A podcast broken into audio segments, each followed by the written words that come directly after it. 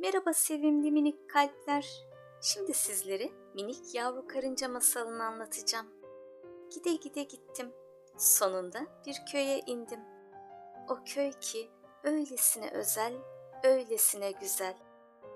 Çalışkan karıncalar orada yaşarlar. Acaba gün içinde ne yaparlar? Haydi gidelim biz de o köye. Karıncaların nasıl çalıştıklarını öğrenmeye. Bir varmış, belki de yokmuş.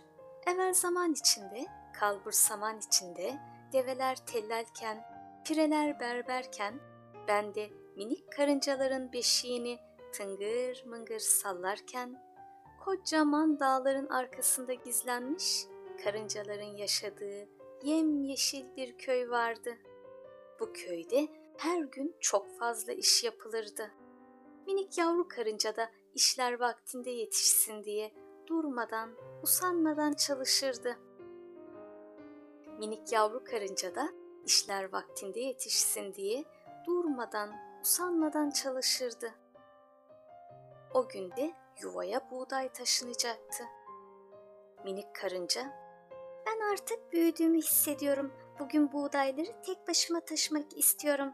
Ne kadar kuvvetli olduğumu siz de görün." diye konuştu. Kendine de çok güveniyordu. Bu arada akşam olmadan da işini tamamlayıp yuvasına girmesi gerekiyordu. Ancak o gün saat sanki koşar adımlarla ilerledi sabahtan akşama. Güneş başlamıştı bile batmaya. Diğer karıncalardan biri, "Minik yavru karınca, yardım istemelisin aklımca. Yoksa çok fazla yorulursun, hasta olursun kanımca. Ne gerek var inat yapmaya? Haydi biz de gelelim yardıma, bitirelim hızlıca." diye seslendi ama bizim minik yavru karınca inat etti ya bir kere. Başaracağım, elbette benim yapamayacağım hiçbir iş yoktur diye. Diğer karıncaların yardım teklifini geri çevirdi ve hızlı hızlı taşımaya devam etti. Fakat çok geçmeden kolları, bacakları, her yeri ağrımaya başladı. Kendi kendine dayanmalıyım, çok az kaldı diye mırıldandı. Oysa buğdayların daha yarısını bile taşımamıştı. Biraz daha koştu yavru karınca. Yetiştirmeliyim akşama. Yoksa rezil olurum bütün karıncalara diye başladı konuşmaya. Ancak güneş dağların arkasına iyice saklandı. Hava karardı, ay gökyüzünde parladı. Minik karınca gece karanlığında kalınca aklı da karıştı, yolu da. Kıvrıldı bir yaprağın altına, başladı mışıl mışıl bir uykuya. Sabah olunca yuvadaki diğer karıncalar çıktı dışarıya. Başladılar kalan buğdayları taşımaya. Bir de ne görsünler? Minik karınca yaprağın altında derin bir uykuda. Büyük karınca gitti yanına. Seslendi ona. Haydi kalk bakalım minik karınca. Minik karınca uyandı, gözlerini açtı ve çevresine baktı.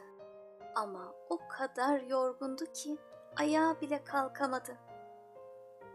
Bütün bunlar yetmezmiş gibi daha da taşınacak çok fazla buğday vardı.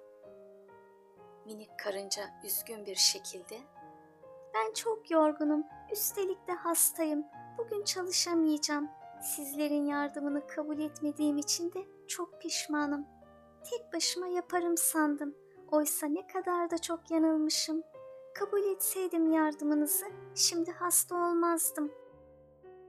Diğer karıncalarsa sen üzülme minik karınca.